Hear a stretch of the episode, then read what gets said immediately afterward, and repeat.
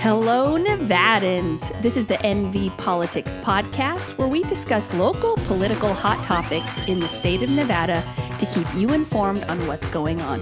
We're your hosts. I'm Dominique Labonte. And I'm Tim Hannafin. And we are recording this episode of NV Politics on March 16th, 2023. So let's get into it. All right. Hello, Tim. Hello. Hello, hello. It's been an interesting week in politics, both lively and quiet when it comes to Nevada, I would say. Yes, I think that's a great way of putting it. And I'm really looking forward to our topics today. We are going to kind of stretch out that discussion around housing that we initiated last week, um, how companies like Tesla and other larger corporations play into the housing issues that our states have. And I know you have some discussion around water. I'm looking forward to that. And then we're going to talk about what broke our brains. Yeah, there should be some fun discussion there, I hope.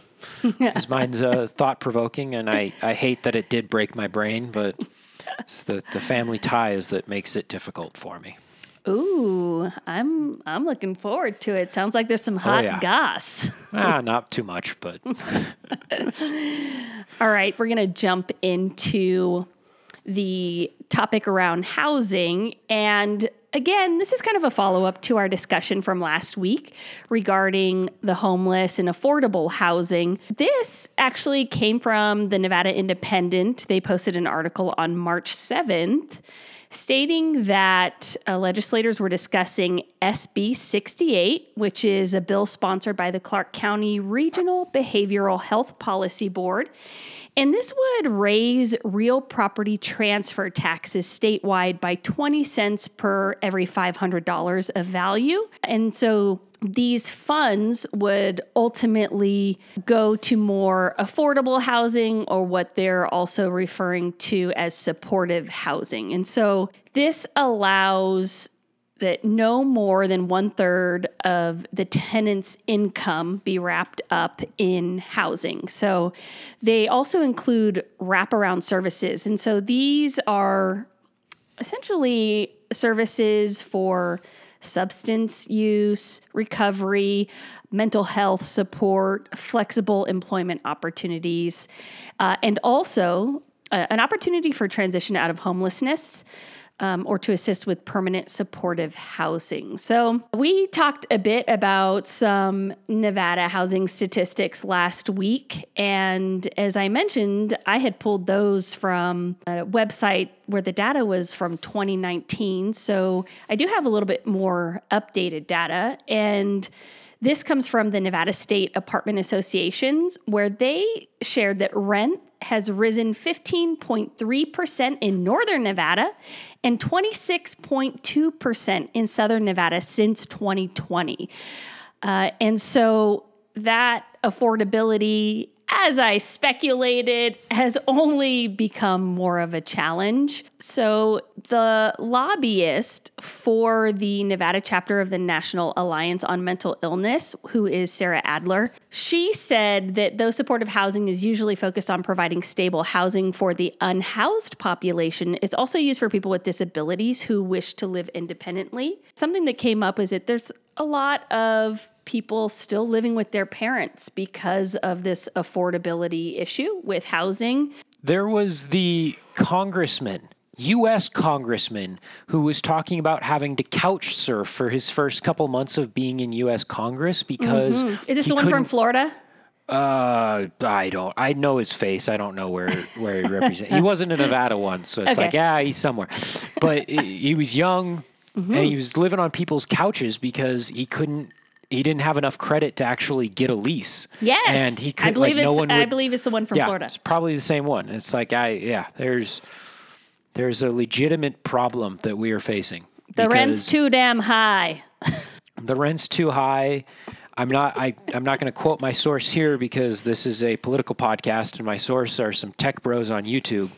but they consistently point out on the fact that property in our modern world is viewed as a investment hmm. and it's viewed as a real time commodity and it is not viewed as an actual necessity and something that, you know, is it's not as much of an investment as it was for our parents or our grandparents mm-hmm. as it is for our generation and the current generation because it's so crazy. That's my aside. Continue on because Yeah, I've got some other fun things on taxes. Yeah, I think that makes a lot of sense. Well, so this SB 68, like I said, it's, it would raise taxes.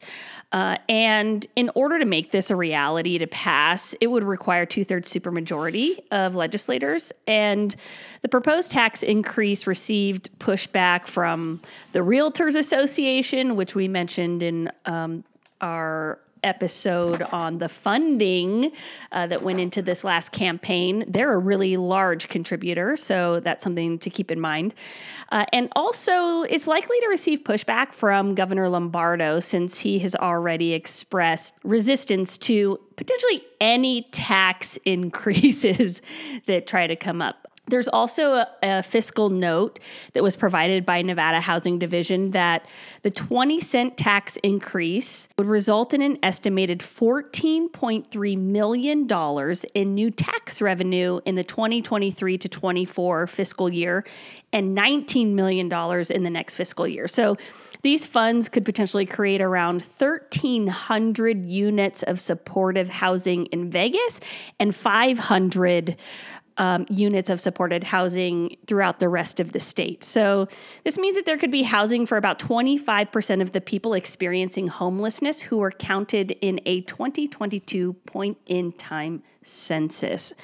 So, that's a bit about SB 68, what it entails. Sounds like there's an uphill battle in, you know, its potential passage, but it does try to create an avenue to bring some solution to this housing affordability issue that we keep coming back to. So, when I first heard the bill, my initial response or reaction is, oh, this is trying to address the large problem that we have with casinos in our state.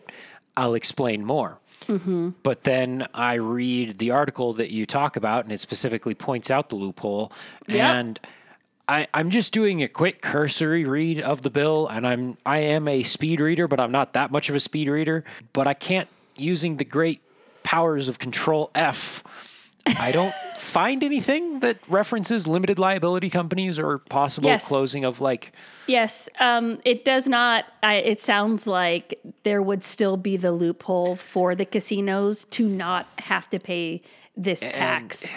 and so that's a lot of revenue not captured. Yeah, and this this is the overarching theme I'm feeling of a lot of things that we'll probably be talking about and just in general happening in politics this week. But a lot of people are trying to solve problems without addressing the problem. because if we if we try and institute this tax, which yes, it might not be a bad thing overall, but we're trying to solve the fact that limited liability companies are being used by our large large casinos to transfer property with no taxes. None. Yep. Not even paying the small tax rate that does exist because it's not that there isn't a transfer tax rate. We're just trying to raise the transfer tax rate. They're Right. already skirting it with these limited liability companies. Mm-hmm. And this doesn't do anything to actually address that. So this is just capturing revenue from, say, I don't know, my From the parents. people who already need the money. Well, it- here's my example. Say my parents want to transfer their house to me. There's a tax that now has to get paid. Mm-hmm. Yeah. Yes. I don't. I don't own a house. I'm. I could be one of. I'm not, thankfully, but I could be one of those kids who's living at home with my parents. Yeah. But if they wanted to give me that house, now we have to pay an additional tax, and we have to pay more Yep. because we're trying to solve that problem. Like I, I would be, I would be 100% for this bill if it also solved the loop, the LLC loophole. Yeah, the burden is falling on. You Yeah, know, I- I don't- m- Yeah, middle class. Um, Yes, and it's yeah, it's it, kind it's of It's not silly. bad. It's not bad, but I, I think the burden's going to the wrong place, and we're trying to solve the wrong problem. Well, I think this is a perfect segue, Tim, into uh, a post that was recently uh, shared by Reuters on March 2nd. about Tesla. They're expanding their gigafactory that's in northern Nevada and talk about large companies and getting tax breaks.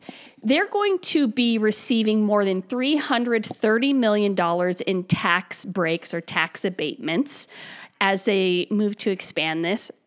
Their investment here into the state will be about 3.6 billion is what's estimated. And nevada governor's office of economic development board they said on thursday that tesla is required to create 3000 jobs at an average hourly wage of $33.49 an hour. So that is an example of not just a casino right but another really large company or corporation who's going to be using resources from our state, they get a nice little break. So, my first, before I even get into like some of my big problems with this, uh, I haven't I even hear, talked about the problems yet, but yeah, yeah. it's like, yeah, and I'm, I'm already got some things that I want to talk about here. so, I just want to point out first, before we get into this discussion, that the last time mm-hmm. that money was given to Tesla and the last time that Tesla invested in our state I I'm I don't have the exact date, but it was 2014 or 2015. Yes. I think it was 2014.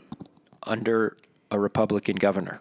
Yep. And we now have another Republican governor. there was true. 4 years where they were supposed to be investing and putting money into our state where they did nothing. Just want to point that out.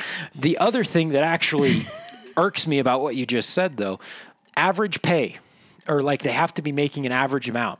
Yeah. So as long as their execs are making a huge amount and right. then they're paying minimum wage to their workers, they'll hit that average. Just saying.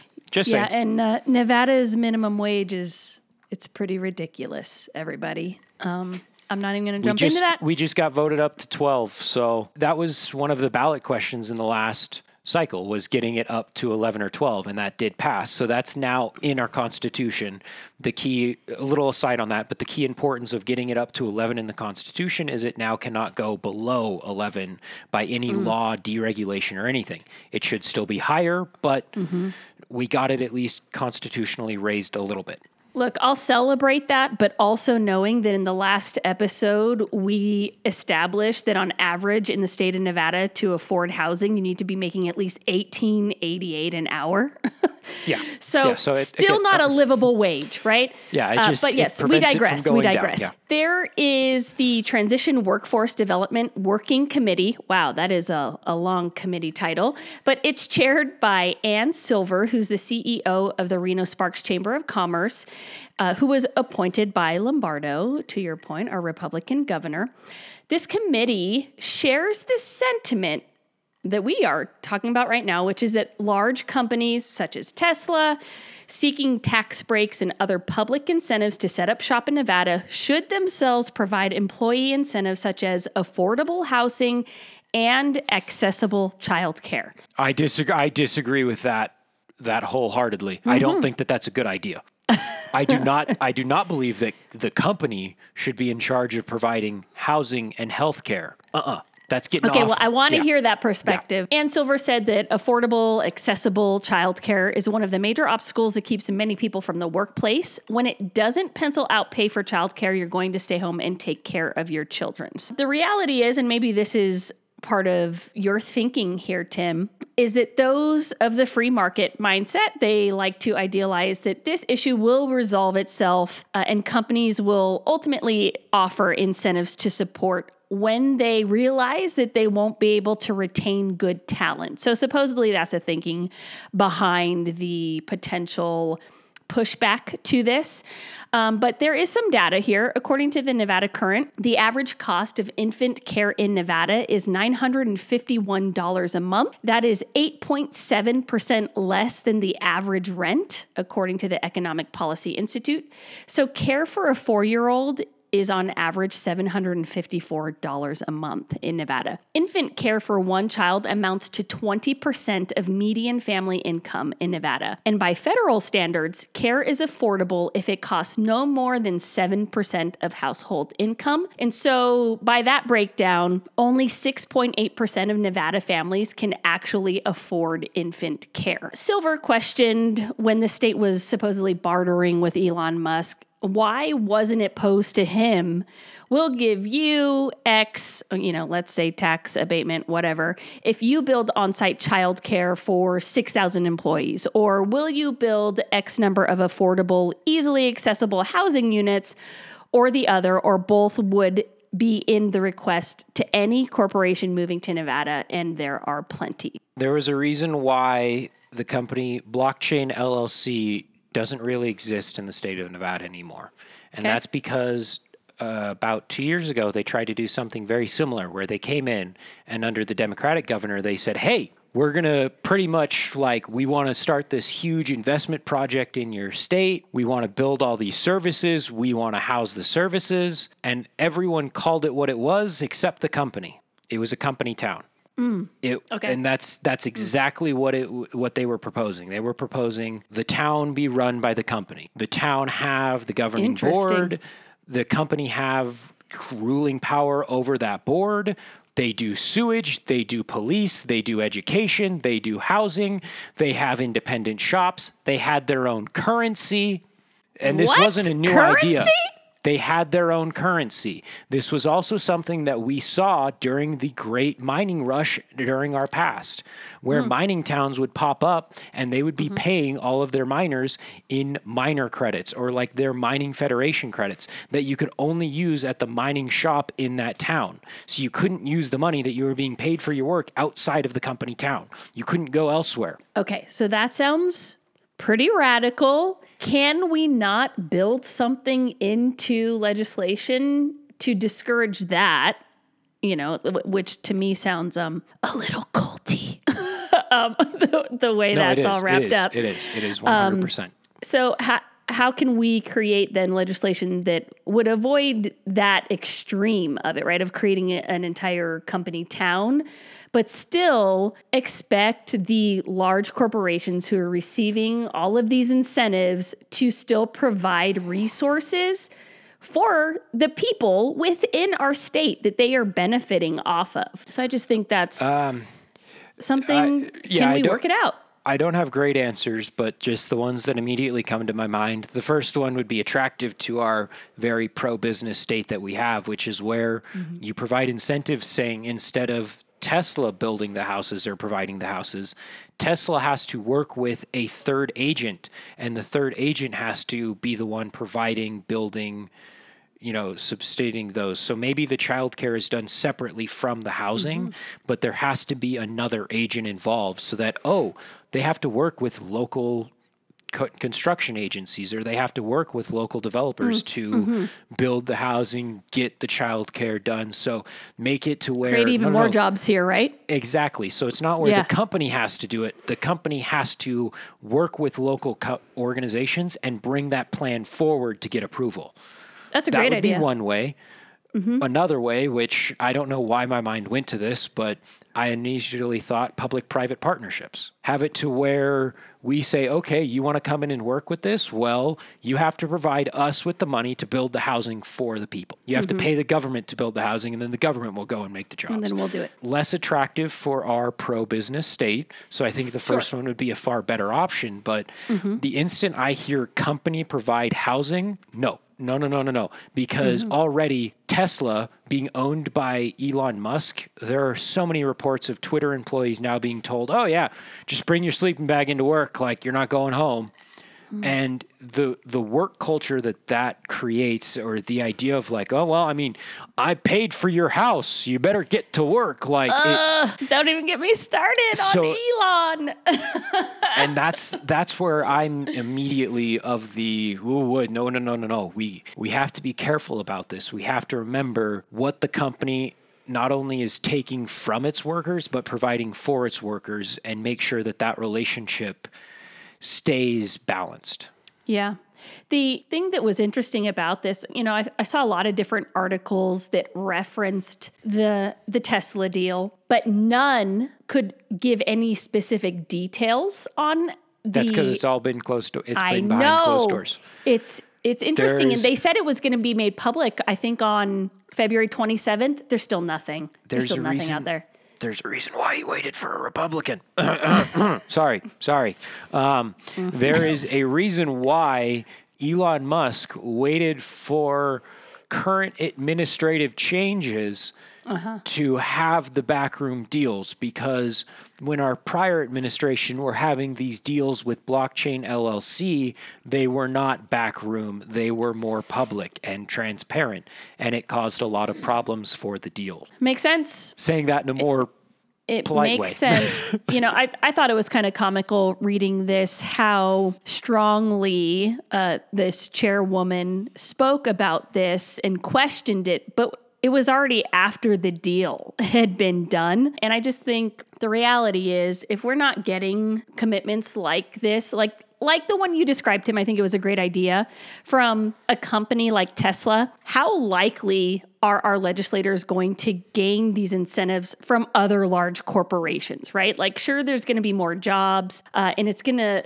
it's going to bring more bodies, right? You think of towns that that we continue to create jobs and people move there for the jobs.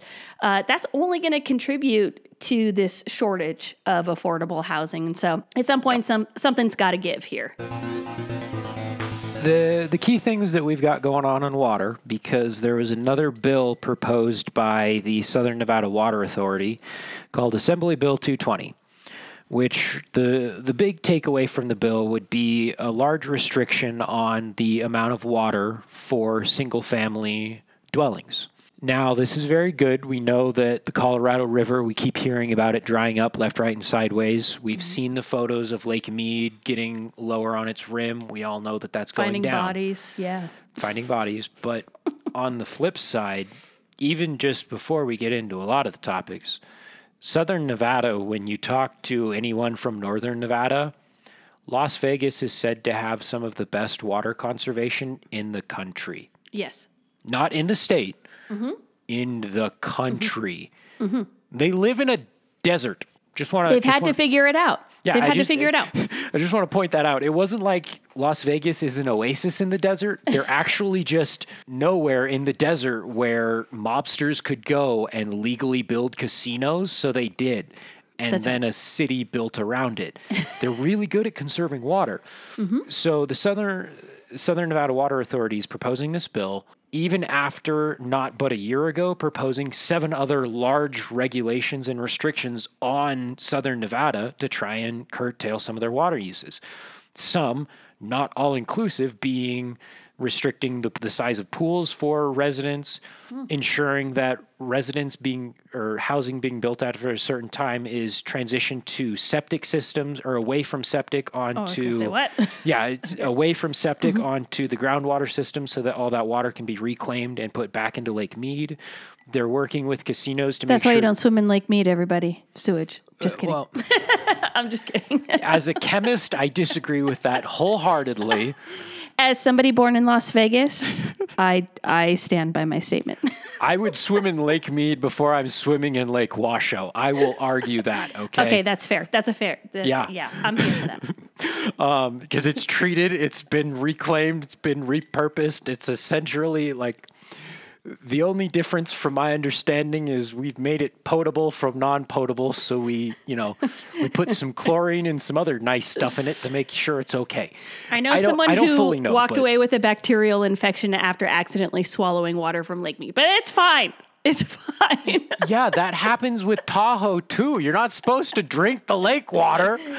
What? what? I digress. I digress. Continue. Don't, don't drink the lake water.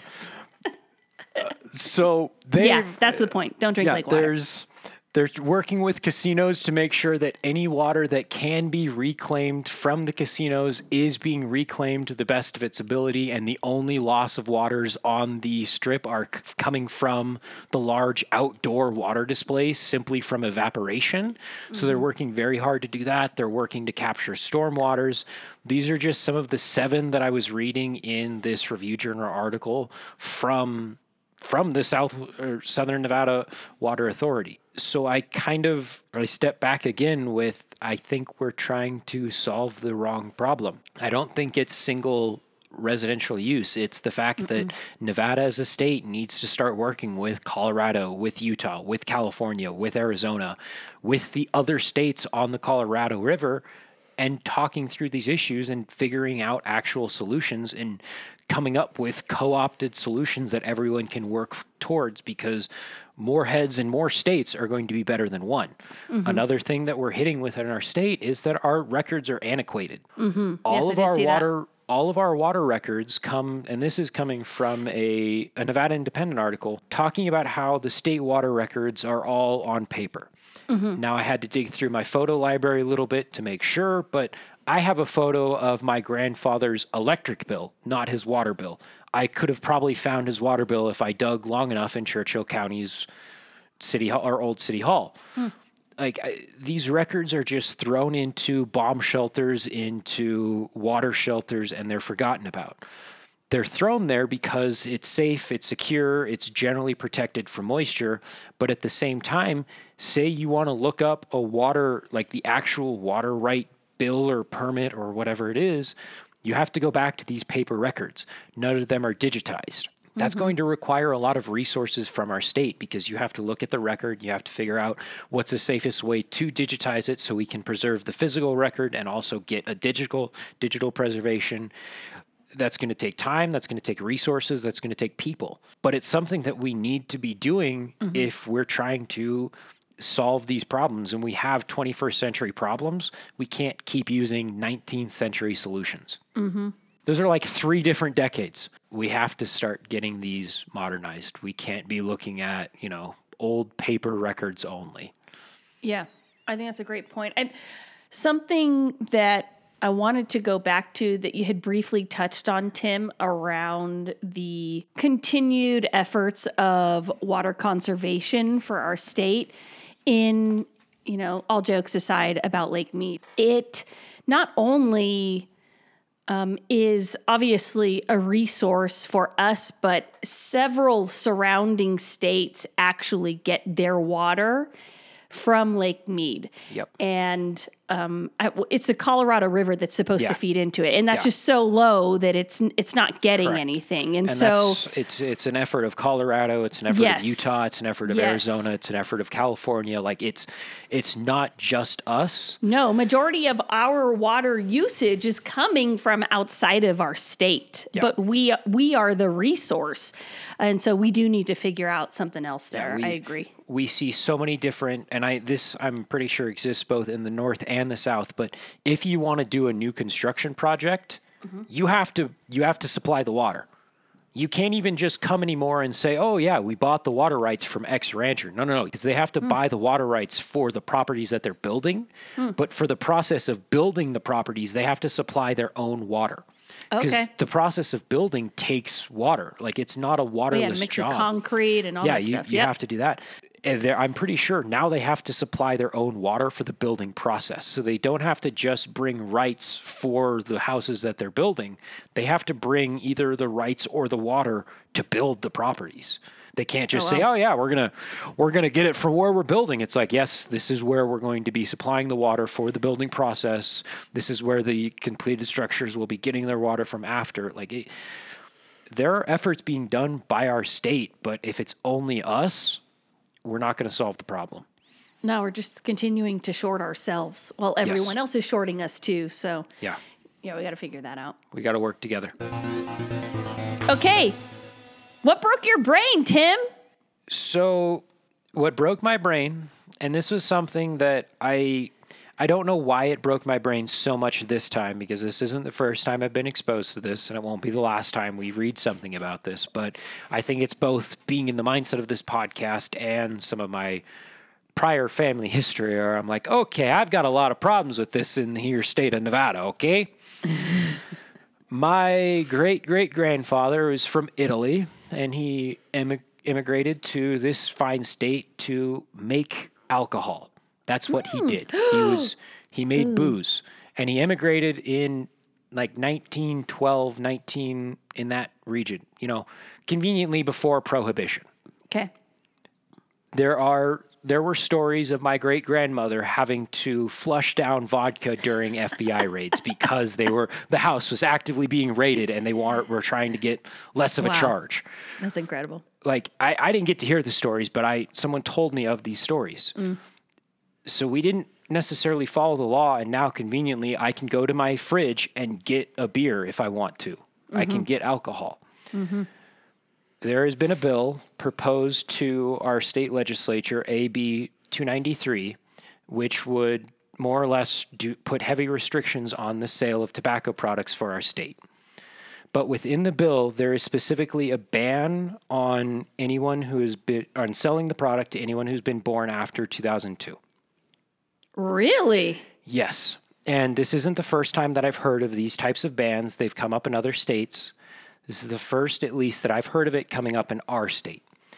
And my own family stuff aside, I have a lot of problems on this just in the sense of yes, we know tobacco is wrong for us. Yes, Sure. we know that it causes a lot of negative health benefits. There are uh, numerous studies about it causes cancer. Secondhand smoke can be just as harming Sure. to those who are exposed to it. Yes, yes, yes. But so does eating a lot of chocolate. So does eating a lot of chocolate. And who is to blame for tobacco being so bad for us now? Is it the ones smoking it or is it the ones making it? Sure. Yeah. And to me, the the outright ban on a product, especially when we've looked in our past and something as destructive and as poisonous and as bad as alcohol was banned, and then the ban res- rescinded because we realized, yeah, we kind of went too far. Mm-hmm.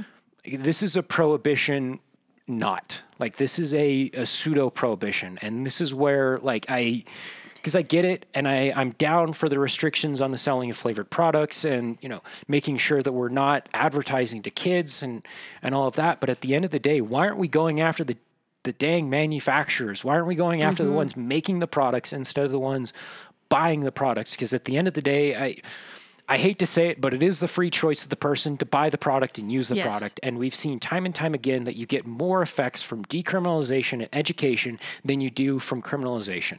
And You're breaking goes- my brain, Tim. That's I have why so my- many thoughts going through why, my head right now. That's why my brain was broken too, is because I like I'm for I'm for these restrictions, but at the same time, it's like okay, we there's other substances in Europe that we can talk about that have been decriminalized, and we've seen a net positive effect from these decriminalizations, and yet now Yeah. we're saying nope, we're just gonna you can't sell it to anyone born after this date in 2022. we don't even need to talk about Europe. I mean, here we are legalizing the recreational use of marijuana, right? I mean, if you're smoking flower, that's not good for your lungs, Yeah. right? I mean, you're still burning the inside somehow.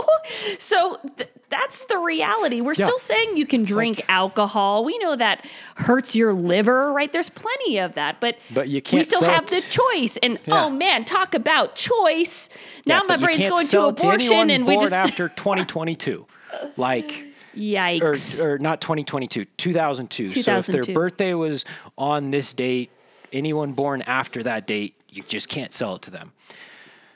And that That's wild. Me, and it's essentially the the group of individuals that, if this were to be passed, would be turning 21. So it's it Mm. would be uh, targeting more or less those who are 19 or 20 currently. Mm. So it'd be those who, in theory, never got to purchase it to begin with, but their grandpa's walking around, you know, sm- like I, I'm not going to say everyone's grandpa's smoking. That's a bad generalization, but their grandpa could be walking around smoking. Their parent could be walking around smoking. Their older brother, their older sibling could be walking around smoking, and yet we're saying, nope, you can't even. I mean, they they could be it. walking around smoking, right? If I'm honest. So like, you know, I had my wild days when I was younger. I think I smoked my first cigarette when I was 14. you know, I'm I don't smoke anymore, but I uh, that's the reality, you know? I mean, people have access to this stuff. So, very interesting, Tim. I was not expecting that as your topic, and it definitely broke my brain. That was the more minor of my two. The other one just. mm, yeah. You don't have your words together yet for that one. No, I do. I'm just. I. It, it's going to end in yelling, so that's why I'm not going to get into it. Okay. I'm like, yeah, I'm. I'm. I'm physically angry. The other one. hey, I get that. My my broke my brain, and I'm gonna have a promise after this um, particular episode of broke my brain, and that promise is that at least for next week, I'm not gonna talk about either Ron DeSantis or the state of Florida. but my topic again, uh, it it came from it's a result of the Silicon Valley Bank um, fallout that obviously Yep. just happened, and you know, everybody's been talking about it. I've been listening to it, and uh, it's been really It's that interesting. woke culture, man. They they tore it down. Oh, dude. Okay, They broke it so down. there is a clip, and I'm going to try to find it. And if I find it, I'm going to throw it right here so you can hear it yourself. And the clip is of Governor Ron DeSantis, my anti favorite governor of Florida. he said that the reason SVB failed was because they focused too much on diversity, equity, and inclusion initiatives. It appears to me, I mean, this bank, they're so concerned with DEI and politics and all kinds of stuff. Uh, I think that really diverted from them focusing on their core mission. That woke culture. that woke culture. The the executives were far too focused on diversity inclusion, and they let their bank fall apart. Yeah. So, f- real quick, I I had to see this executive team. Okay.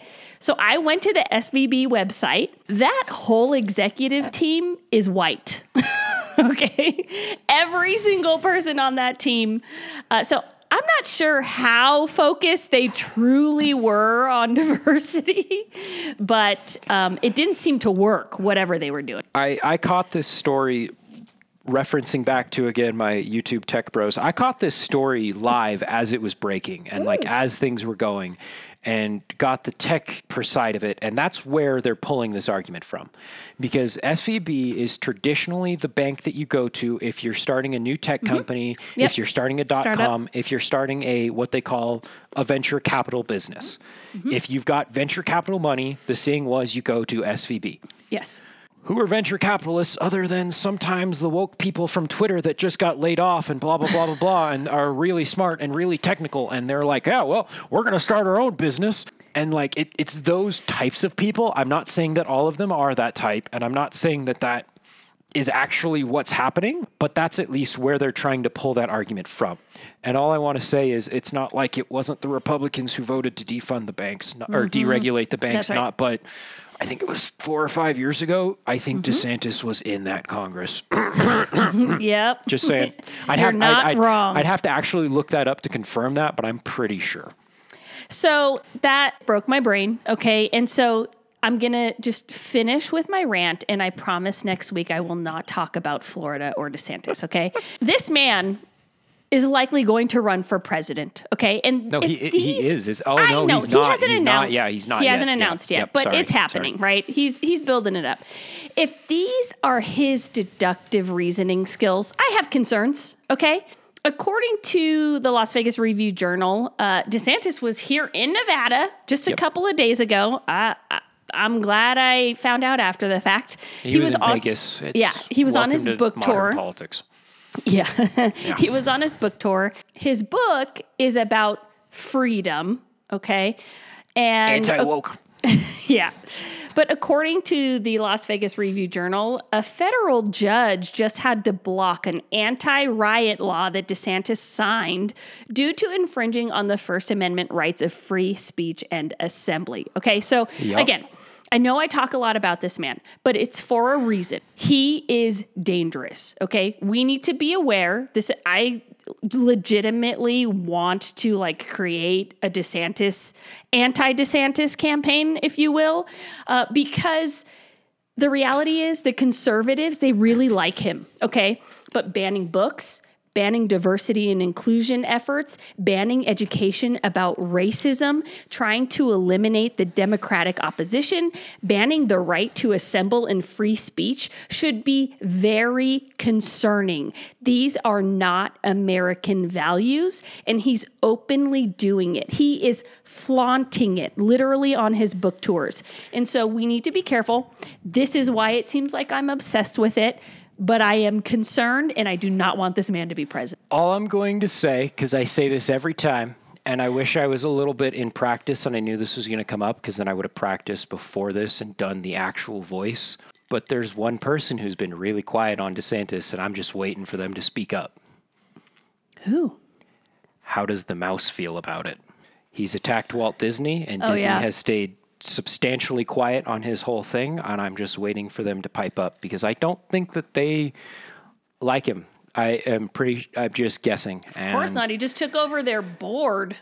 He took over their board, but he took over their entire like kind of district. And Yeah. I, I've said this many times. and Talk about a company town, right? soon. That's what he Yeah. took over. yeah, I keep singing this song, but Disney is the author of American patent law. And like that's not being said lightly. They are the author of modern patent law and trademark law. They, their company, like they have written it through lobbying and through like political power. They they can get what they want. Well, I hope so, and I hope they don't want DeSantis. That's kind of what I'm hoping to. And that's where it's like they have been surprisingly quiet. So let's hope they that that mouse speaks up soon. Yeah, hopefully it's after he announces his run for president, and and th- and then let the mouse speak. Yes. On that note, Come back next week where we'll keep talking about politics. We won't be talking about Florida or DeSantis. That's right. I promise. And we promise to be maybe talking about education, definitely talking about other topics. And we're going to break some brains because we seem to be successfully doing that every single week. So true. I'm Tim Hannafin. and I'm Dominique. We'll see you next week. See you next week.